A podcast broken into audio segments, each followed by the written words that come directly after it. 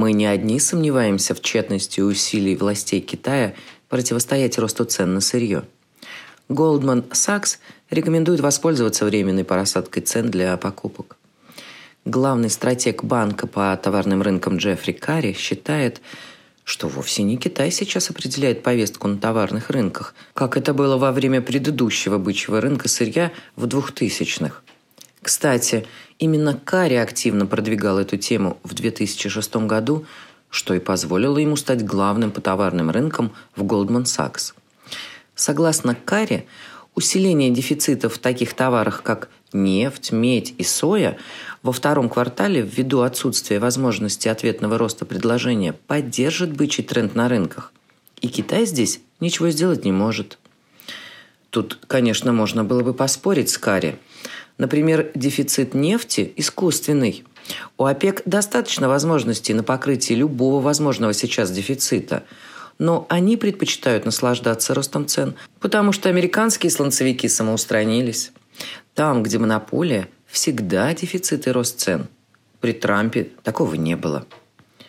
По меди прямо сейчас дефицита вовсе нет, как раз потому, что в Китае спрос снизился – а цены поддерживаются нарративом, что он неизбежно возникнет в самом ближайшем будущем из-за перехода к зеленым технологиям.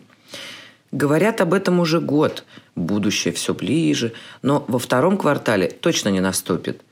Однако сильный инвестиционный спрос формируется – Дефицит сои тоже целиком и полностью определяется восстановлением китайского свиного поголовья после вспышки африканской чумы свиней в 2019 и его прожорливостью.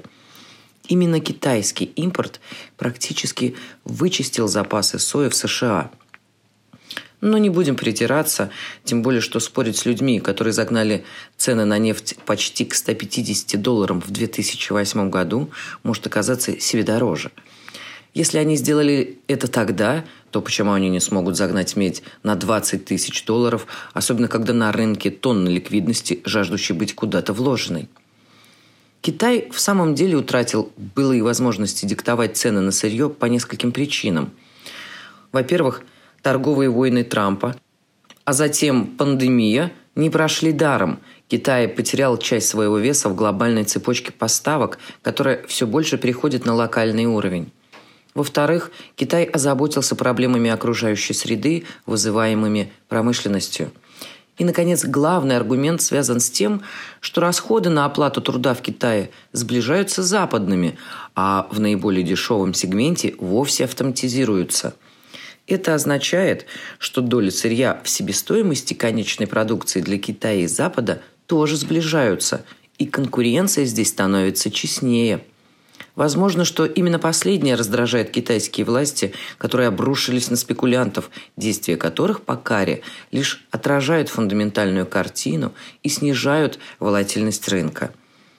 Здесь сложно не согласиться с уважаемым экспертом.